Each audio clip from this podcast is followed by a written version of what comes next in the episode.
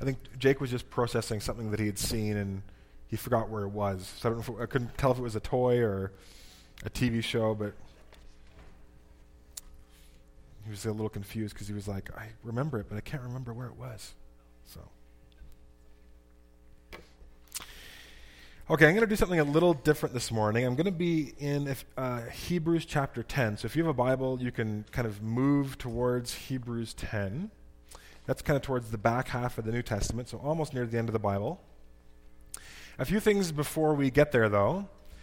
Um, as we're in Ephesians 5 and kind of right in the middle of talking about different views of Christian marriage and what does it mean to have a Christian marriage, to cultivate one, I want to commend to you a series that's uh, running concurrently right now with ours through a church back in Ontario called the Meeting House.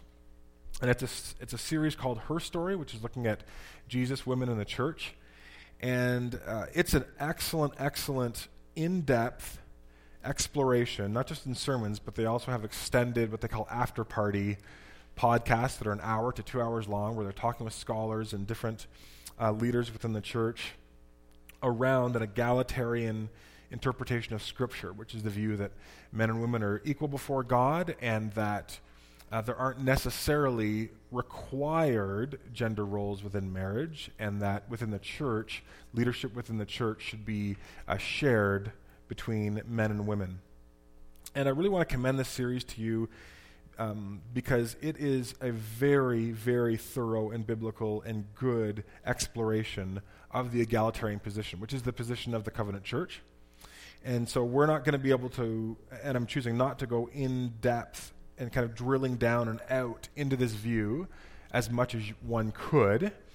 But if you're in a uh, stage or have the interest to say, I'd really like to know more about that, but I'm not really sure where to get started, at least with the egalitarian view, start with this series at the Meeting House. It is very, very well done. It's still ongoing. I don't know how long it's going to be, but it is excellent. And to that end, I also want to encourage you to read and study through some of the resources that I've highlighted in the Summit newsletter that goes out on Friday around the complementarian and egalitarian positions. Um, this is a really important issue that has a lot of ramifications for church life and our life together. And so it is an area that I would say, maybe more than some, really compels us to do our homework. And when I say do your homework, what I mean is you know you've done your homework, you know your homework is complete.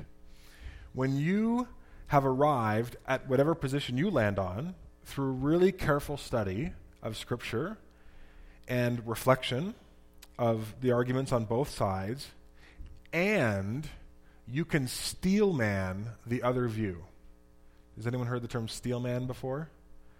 Has anyone heard the term straw man before? Straw man an argument? Right? Straw man an argument is when you're essentially saying, here's my view, and then I straw man the other view. I basically create the worst caricature of the other side and say, well, that's why I don't believe that. Right? And doing your homework with this or in many other areas of theological differences, my view is that you should get to know the other side well enough that you can present it in the best light. You might still say, here's this view, here's where it comes from, and here are all the kind of the interpretational hermeneutical steps that, that, that they um, follow to get to this conclusion. I don't agree necessarily with the conclusion because there are some of these steps that I take a bit of a left when they go right, but um, this is that view.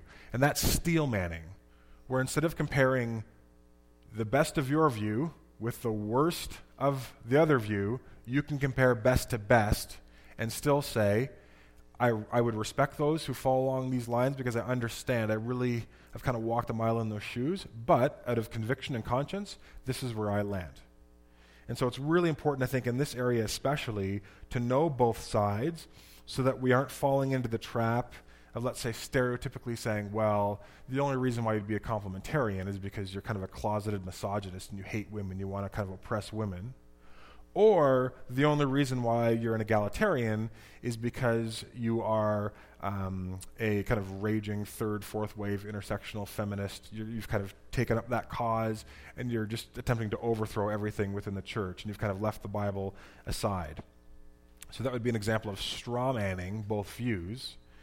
And so, s- series like Her Story or some of the articles that I've highlighted in Summit are a, a really good way to make sure that you are getting good arguments on both sides so that wherever you land, it actually is a scripturally informed, very thoughtful, rigorous evaluation of all of the facts and movements to arrive at your position. Okay, so this is the first Sunday of the month, and what I like to do is share my own journey of discipleship as it relates to growing in my relationship with God across four broad dimensions heart, soul, mind, and strength relationships, prayer, interiority, growing in my understanding of the Bible, Christian worldview, and serving. And I do this, and I want to emphasize this I don't broadcast this to boast.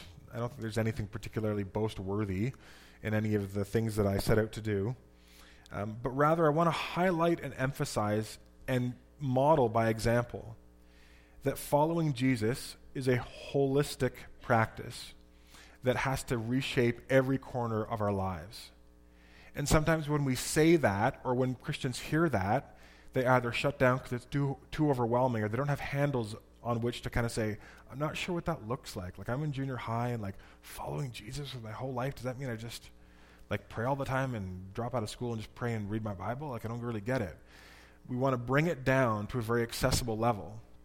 And so I just say what that means is every month, create a goal, an area of focus for yourself as it relates to strengthening relationships, deepening your prayer life, or trying new things in your prayer life, reading something new in the Bible, or taking, uh, doing a word study on something, or just challenging yourself to maybe read the Bible three or four times a week devotionally, or if you're there, trying to do it every day, whatever it is. And how, how, how are you being called to serve this month? To give, to sacrifice in a way that blesses someone else at a sacrifice to yourself. And it's through these practices that we learn to train ourselves into godliness. And I also do it to remind us that ultimately the responsibility for spiritual growth and maturity lands right in ourselves. We need each other to grow in Christ. I'm going to be talking about that this morning. But you can be surrounded by people who are on fire for Jesus and pursuing Jesus sincerely and deeply in different avenues in their life. But if the posture of your heart is like, meh, I'm just going to kind of ride on their coattails and kind of fake it to make it and go through the motions, one month later, one year later, one decade later, we shouldn't be surprised if we find ourselves feeling kind of spiritually hollowed out. Discipleship is about getting real with God and in a very personal way saying, God, how are you challenging me to follow you today, this week, this month? I do a, I do a month out because this year seems too big. This week, in my stage of life, weeks are like days to me. And so, month is a good sort of chunk of time that I can allow God to bring certain emphases or themes to the forefront. So, for me, what I'm focusing on this month is practicing encouragement. The older I get, the more I realize how underappreciated encouragement is and how little I do of it. I often think and I'm thankful for people in my prayer life, but I need to tell them in person. I need to look them in the eye and to send a note. Number two, soul is counseling. I had a number of things come up this week that stirred up a lot of dust. Went to two counseling sessions. It was really awkward and difficult to make that call. Did it. Received a lot of uh, yeah great counsel, and that was a good move for me to do. And I've scheduled a few more this month as a way to just allow someone who can give me a third party perspective, get me out of the cycle that I'm in in particular areas of thinking or um, interacting with people, and really uh, just help me to have a fresh perspective and to uh, invite God into that process. In the area of mind, I've got another paper to write for my mission and ministry course after I wrote my first one. I've got uh, two more, and that's going to be something that's going to be allowing, well, hopefully, helping me to sharpen my thoughts around certain issues of justice. And strength, uh, I really felt. Um, I've been noticing, and God's been putting in my life more and more people who are, I would say, spiritually sensitive, not Christian, very open and saying, I'm not a believer. I think what happens in a church is whack, but you, you do you, Jeff. Um, and I, I love these people, and I'm just slowly realizing that God is giving me favor in the relationship, at least to the extent of building trust. And so, really, what I, am doing this month is saying, God, if there's an opportunity to serve that person, even if it's in secret, even if they're never going to know it's me, but can you just show me ways that I can tangibly help um, these people who you've brought into my life? And I, I, so there's just kind of this burden that I have to, you know, the, the old language would have been, would have been reach out, but they, I don't think they see it as that. It's just I want to bless them, I want to serve them in some way, and so I'm just praying for opportunities to do that this month. Okay. So I want to start with a question this morning.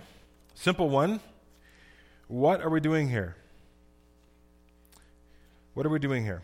And I don't mean that in the grand sense of what are we doing here in life and existence. I mean, like, actually in this building. Here we are, in these seats, gathered together. What are we doing here? And maybe to put a finer point on it, why are Sundays important? Are they important?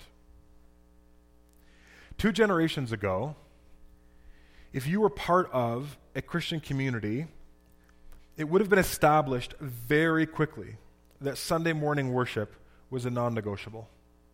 That is just something you did. So, unless you were sick or out of town, the expectation was that you were in the pews on Sunday morning.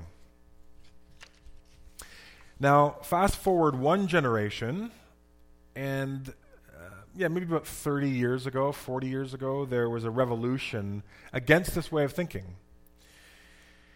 And the train of thought went like this Christianity isn't about the church building, it's not about gathering on a Sunday morning, it's about the kingdom.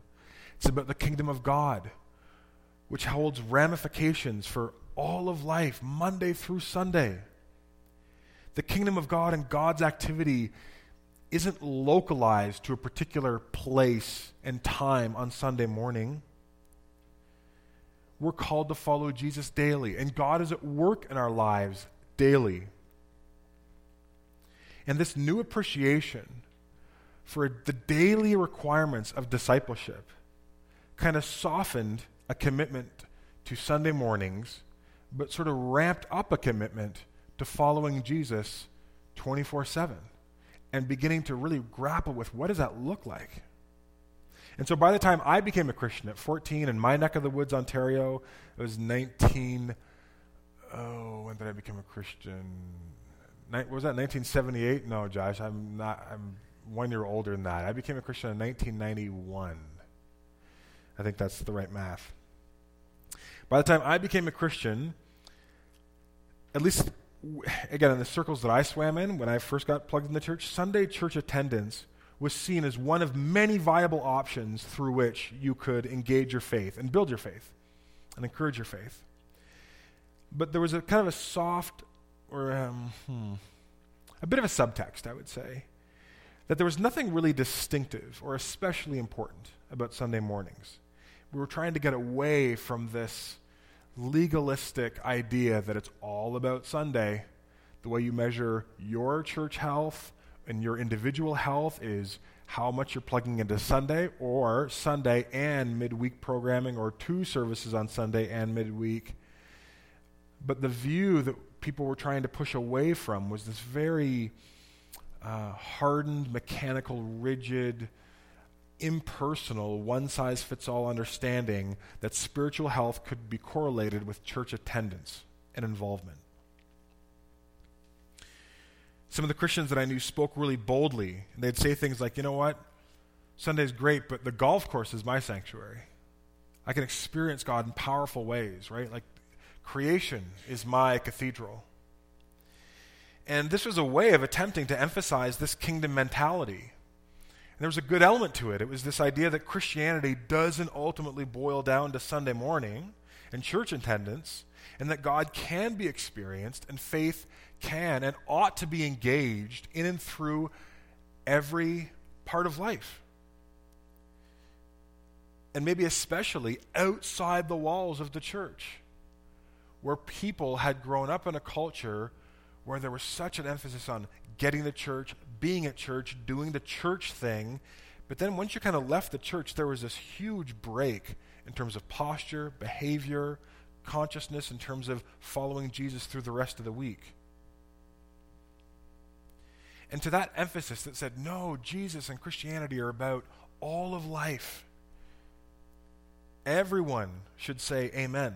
The kingdom emphasis that emerged in the late 80s and 90s and continues today was a really good corrective to a church culture that strayed from a biblical vision, that was simply, well, and again, obviously I'm speaking in broad generalities here, but r- was really fixated on kind of bums in the seats and money in the coffers and participation within sanctioned church programs. But through this corrective, I think many Christians were tempted into thinking that intentionally gathering together with other Christians to pray, to worship together, to come under authoritative teaching of the Word of God sort of became an accessory to the Christian life. You kind of view it as an accessory, totally like one of many things, but not necessarily, again, something central or distinctive. And in fact, for some, any kind of corporate worship gathering became sidelined altogether. And the emphasis became the kingdom of God movement is about me connecting to Jesus and God's will for my life, and it's kind of me and Jesus going through life. And you almost got cut off from. Um, would it be too strong even to say the duty and importance of connecting with other Christians in a shared worship space? How does the Bible frame gatherings like this, like what we're doing, intentionally taking time to come together as a large group. There's an investment of time, energy, and money put into this space that really is an hour and 15 minutes, an hour and 20 minutes long, a little bit longer on potluck Sundays, I, I guess. But there's a tremendous investment in this time and space. How are we to think about it? Who's right? The old school Christian subculture that said Sundays all it's all about Sundays. This is super important. You just show up to church and plug into a church on the program and God will take care of the rest. Or is it more the kingdom emphasis that said it's not about the building, it's about following Jesus faithfully in everyday life? I was thinking about these questions with, um, in the context of a conversation that I had with Matt Pamplin. Matt is the pastor who I formerly co pastored with in Hamilton before coming here. I connected with him over Skype this week. And we were processing the importance of Sunday morning and how to talk about Sunday mornings and our own journeys of thinking about and engaging Sunday mornings this week. And one of the texts that we fell upon and discussed was Hebrews 10, verses 19 to 25. And so I thought it would be good to kind of pause our series on Ephesians just for one Sunday and share some of the reflections that emerged from our from my time with Matt. Um, I found our conversation was a deep, deep encouragement to me, and I really hope it will be for you. Uh, what I'm about to share uh, is pro- well, most of the most of the really insightful stuff is Matt, and then the rest of it, I, f- I kind of fill in the the things. So if this moves you or helps you bring clarity or encouragement to certain areas that you've been thinking through, I can give you Matt's email and you can say thanks. So let's read the section that we were discussing, discussing Hebrews 10, verses 19 to 25.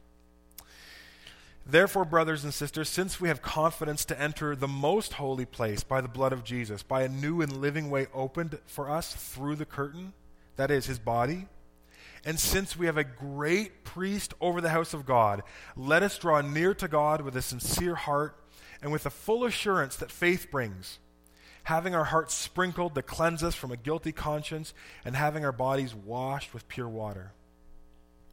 Let us hold unswervingly to the hope we profess, for he who promised is faithful. And let us consider how we may spur one another on towards love and good deeds, not giving up meeting together as some are in the habit of doing, but encouraging one another all the more as you see the day approaching.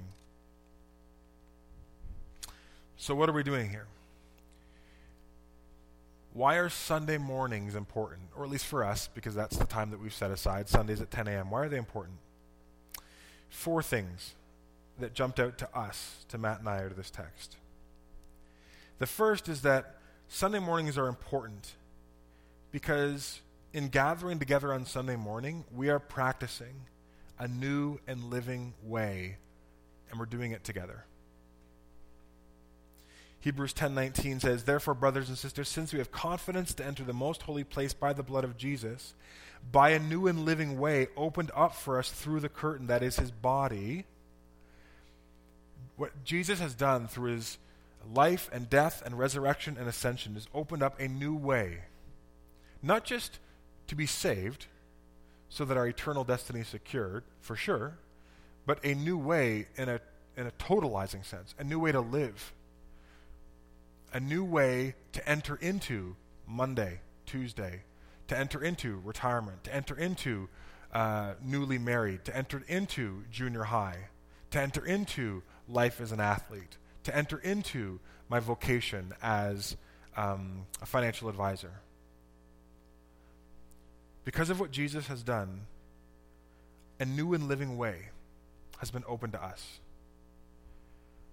But like a team that has to unlearn bad habits and learn new ones that are commensurate with new goals and new ambitions and new aspirations, we have to do these things together. We have to learn together. Do you ever wonder why hockey teams practice together? Like, why not just practice on your own? Why not just, you've got an app, here are the drills you need to do at some point, go to the ring and do it. Because doing something on your own is not the same as doing it in the context and with other people.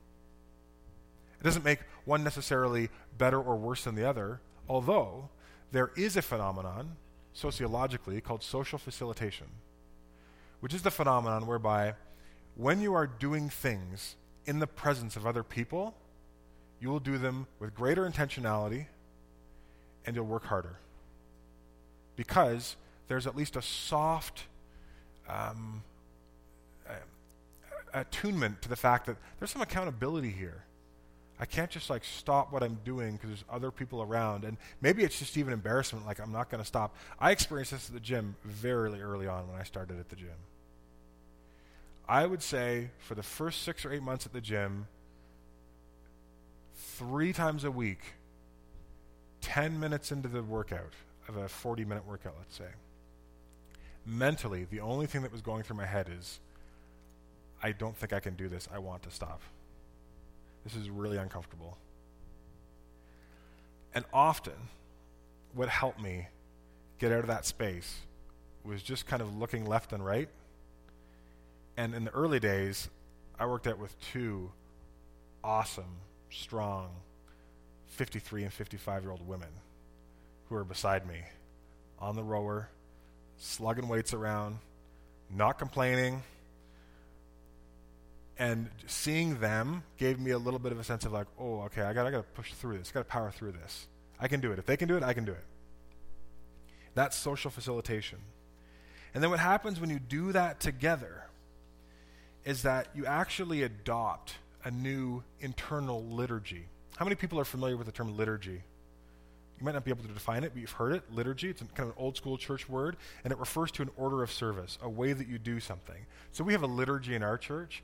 I send it out to the worship leaders, and it changes somewhat, but it's, it's, it's more or less the same, right? Call to worship, four songs, announcements, offering, offering song, right? Goes through it. That's the order of service. And what we're doing when we're doing that together is we're learning a new liturgy, a new pattern, a new approach yes, to worshiping together, but also, and I liked what Matt said, he said, what he tells his church is that what we're doing on Sunday publicly, we want you to practice privately in your life. So we don't save worshiping God through song to just on a Sunday. We do it on Sunday to remind us, oh, this is something I should be doing throughout the week at different points. We don't just leave our Bibles closed through the week, and then open up the Bible and learn from God on Sunday. We learn on Sunday so that we're reminded through the week, oh, yeah, this is something I need to be doing. See, in the Bible, Old Testament, New Testament, Old Covenant, New Covenant, old liturgy, old way of structuring your life based on what God has done. Now there's a new way of structuring your life. Around what God has done. And you have that in your own life. You had an old liturgy, an old way that you just moved through life before you came to know Christ. And now that you know Christ, you're learning a new liturgy, right? You're now on Team Jesus. And there are some things that you can take from your old life and say, hey, that actually fits really well with the new liturgy, the new pattern, the new thing that we're doing. But there are some things that need to fall away. And there are new things that you need to take up. And what we're doing on Sunday morning is entering into a liturgy and learning together, as Romans 12 says, to offer our bodies together as living sacrifices, which is our true act of worship. Sunday is meant to be, well, there's a reason why in the Christian calendar, Sunday is the first day of the week. It's not the last. Right? We, don't, we tend to think of it as the last day of the weekend and then the week starts on Monday. But that's not how the calendar is actually structured. Sunday is the first day of the week. So we gather on the first day of the week early on to set the tone for the rest of the week. We come together to say the new liturgy of our lives is before anything else, we get together and we worship God together first. We don't save worshiping God to like the very end where God gets our crumbs. We start the week with God together so that we continue the week with God. And ideally, early on in our day, come, come before Him as individuals, as couples, and as families. And so we practice in public what we want to see practiced in private. And it's important to be in this space to learn this liturgy, to get it into your bones.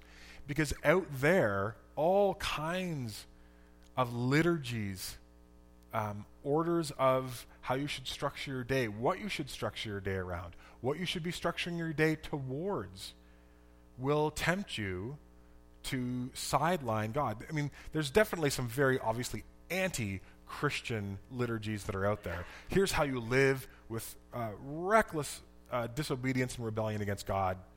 But there's a more pernicious way of life liturgy that's on offer in our culture, and that is just live life with no reference to God right? We watch movies, we watch TV shows, we listen to music that talk about maybe even good things. Maybe they're not bad or destructive or exploitive uh, entertainment mediums or whatever.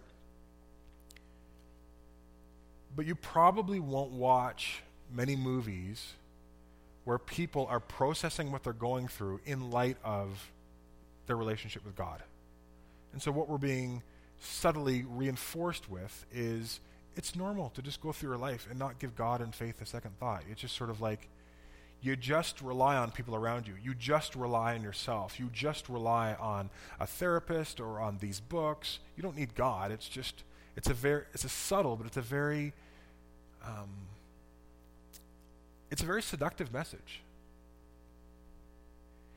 And so coming here on Sunday and being reminded after being steeped, in some cases, in a counter culture a whole week of saying, just, I mean, you can believe in God, but believe God in like that sense of like, I believe God and it's kind of way out there in the distance. Now you just live life on your terms. No, God's supposed to be at the center of what we do. That's important. And that's important to be reminded and reminding each other about that.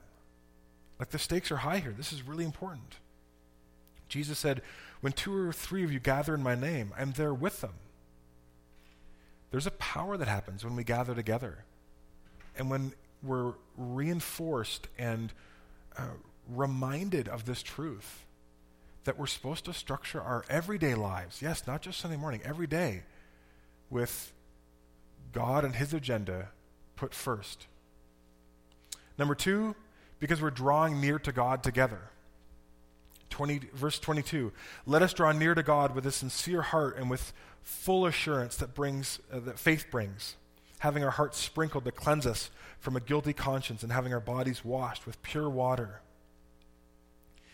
Now, again, can you draw near to God on your own Wednesday afternoon? Of course. Can you do it Friday early in the morning before you head off to work? Of course you can. And you should. We should be drawing near to God consistently, taking time out, maybe little bits of our day, and saying, pulling God, drawing near to God through prayer and opening scripture, reflecting on things. Awesome.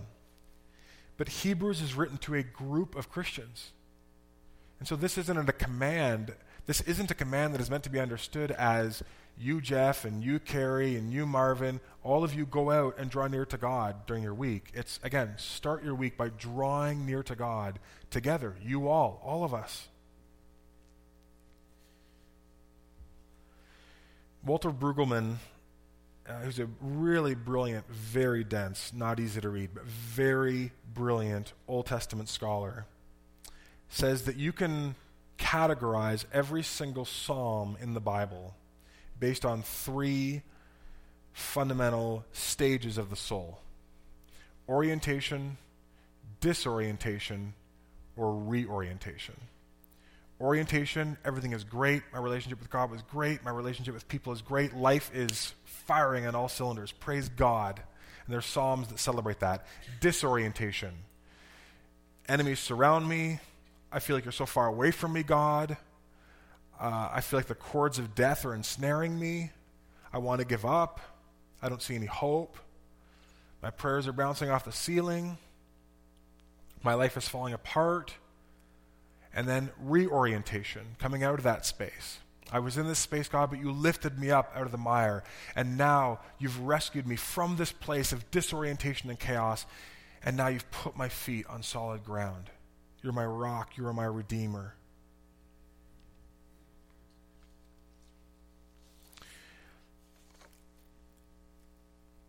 On any given day, you probably move through that, those phases. Things are going well, things are in chaos. Okay, things are starting to settle again.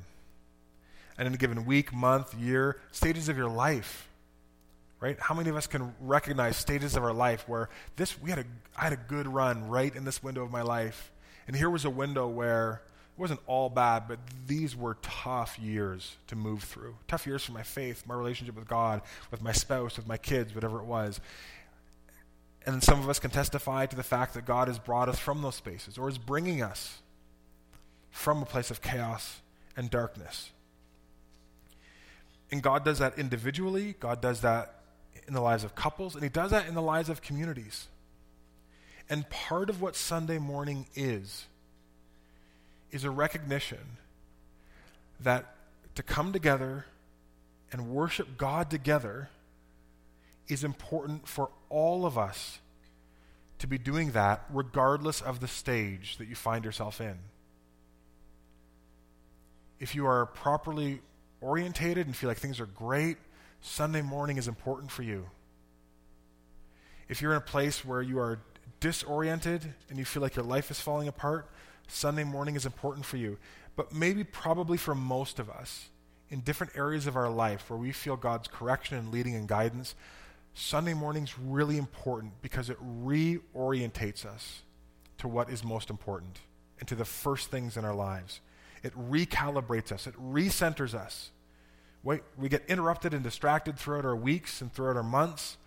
And Sundays are a chance to come together and, in the context of worship and the Word, kind of be held in a space that helps us to clear the rubble and the debris away and say, oh, yeah, it is about God and His kingdom. And that doesn't mean that Sunday fixes everything. Of course it doesn't.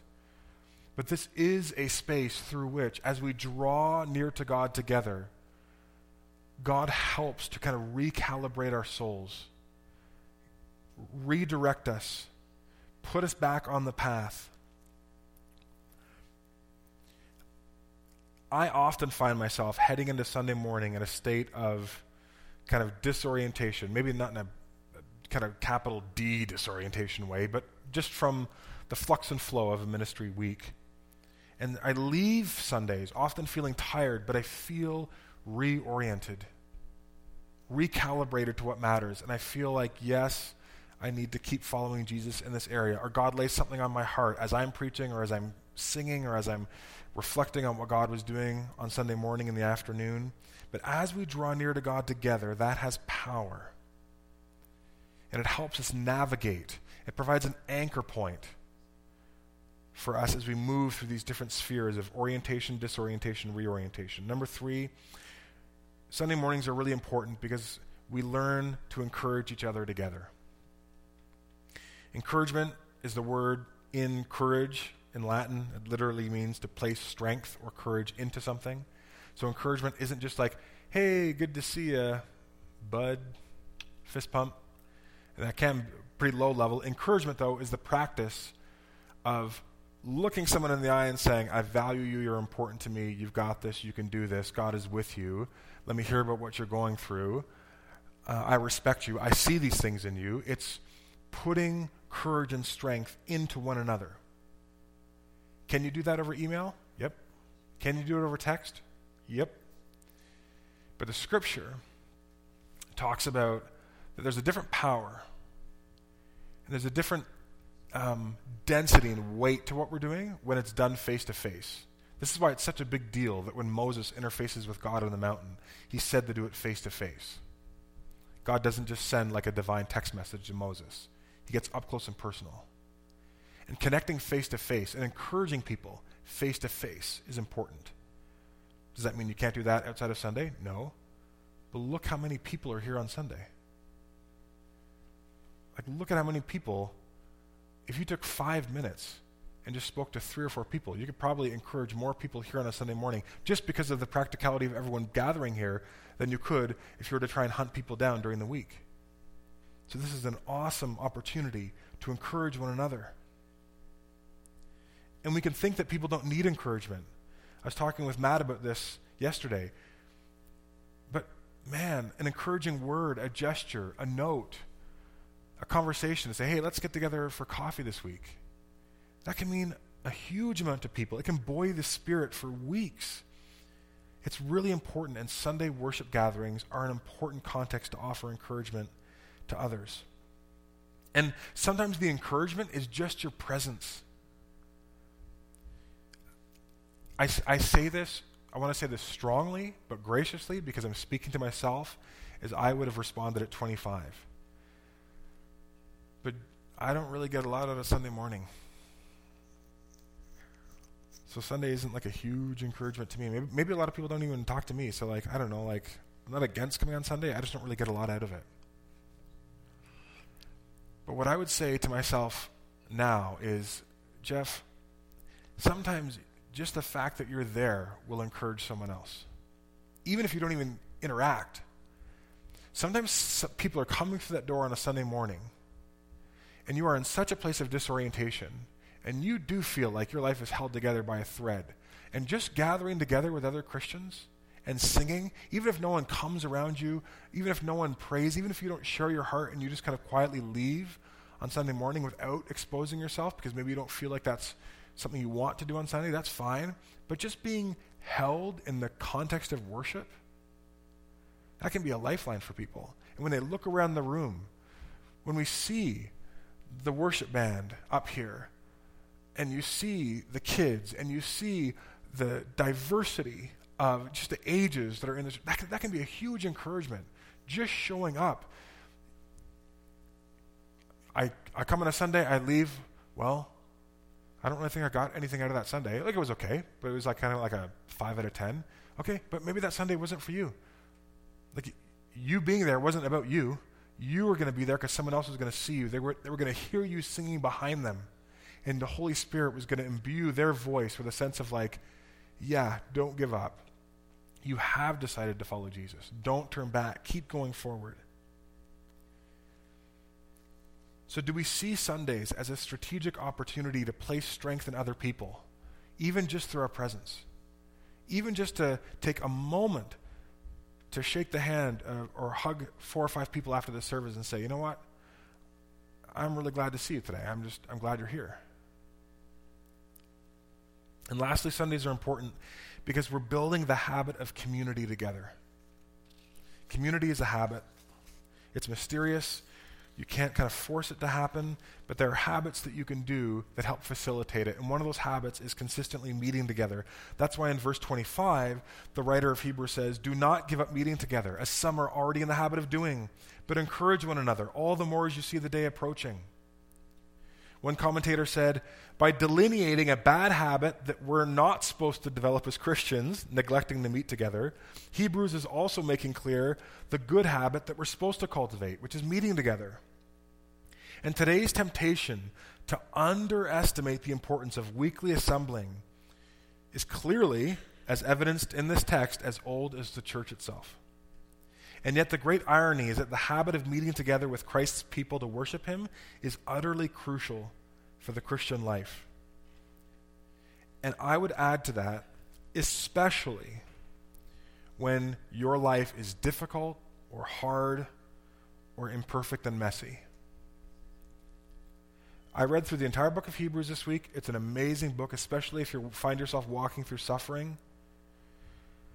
It's written to a group of Jewish believers in Jesus who are facing new challenges as a result of converting and confessing that Jesus is their Lord and their Messiah. And it's clear from the letter, from beginning to end, that some of them have been tempted to walk away from the faith as a result of these consequences. It's costing them uh, financially, it's costing them socially. There are new threats uh, relationally that are in their life because of their commitment to Christ. And they're now rethinking their commitment. And I've seen this pattern play out in my own life and in hundreds of people that I've pastored that your willingness to go to Sunday morning when you're in a place of orientation, when things are good and they're lined up, and you think you're kind of like crushing this Christian life thing. I've got it. It's awesome. I'm doing good. Lots of momentum. I'll show up on Sunday morning. I'll show up with bells and whistles. Absolutely. Encourage people. I got this. Boom, boom. Fist pumps all over. The rest of the 97% of your Christian time, when you're not like that, and you're in a place of disorientation or reorientation, recalibration, you will be tempted to not show up on Sunday. Because the lie that will be fed to you, that you will feed yourself, that the enemy will put in your ear, is that Sundays for people who kind of have it together. Or the people who are showing up on Sunday, they have it together. Or you'll look at them and say, they must have it together. I'm chaos on the inside. This is embarrassing. I just need to stop showing up. You will be tempted to avoid Sundays the most when you are struggling under hardship when you're stuck in your marriage, in your relationship with your kids, in a job situation, in your own faith journey, when you are suffering, when you're feeling ashamed and embarrassed because of failures in your life to live the way that you are trying to live. In other words, you will be tempted to avoid Sunday gatherings when you actually need them the most. And that's why it's very important to develop the habit, the discipline of just showing up. Now, again, I don't mean that in a legalistic sense where it's like, no matter what else is happening, you're here, you know, f- 49 or 50 weeks of the year. I'm just simply saying Sunday shouldn't be a commitment that we're only showing up to when all our ducks are in a row spiritually. And the importance of Sunday is that when we gather, we gather in recognition that on any given Sunday, there's probably only a handful of us who feel like on this particular Sunday, this week, this month, like this moment right now, I've got my spiritual ducks in a row. I am I'm rocking the Christian life. How many people right now could say that?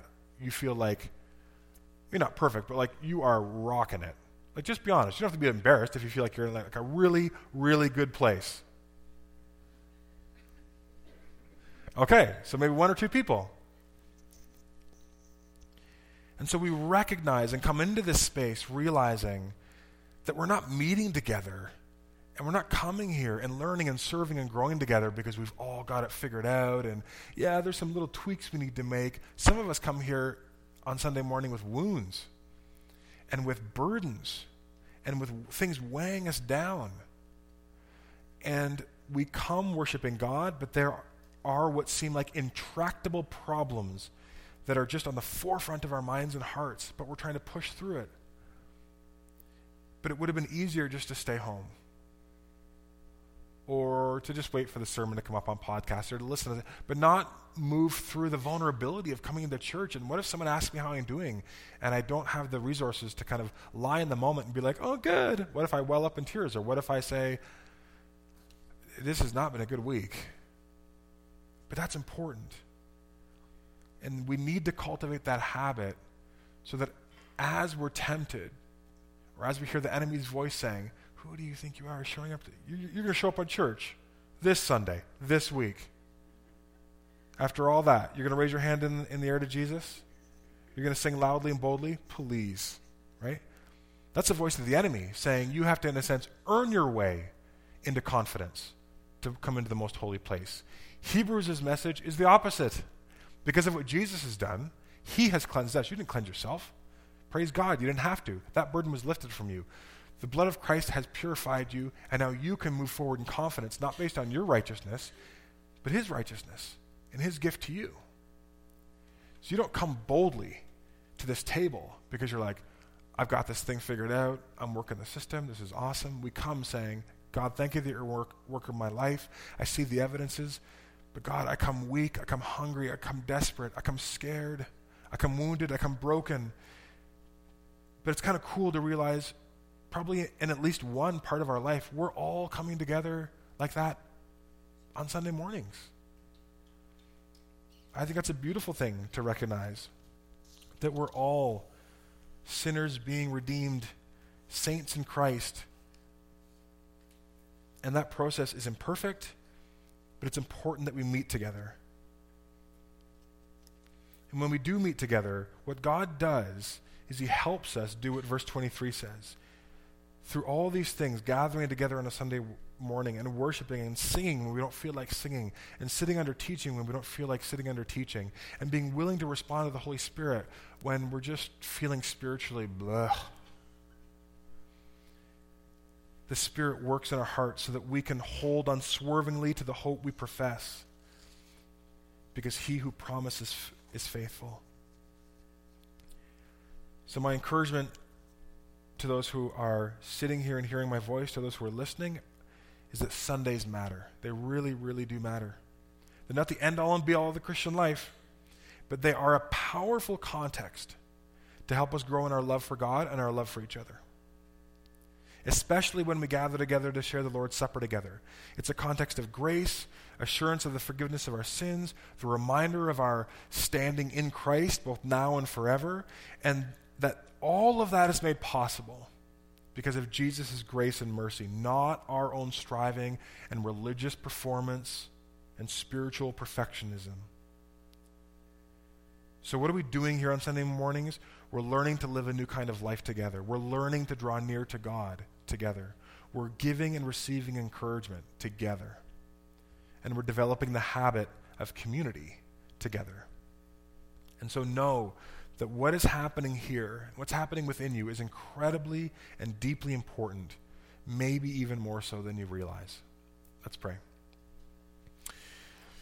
God, as we prepare for communion, as we respond with this worship song,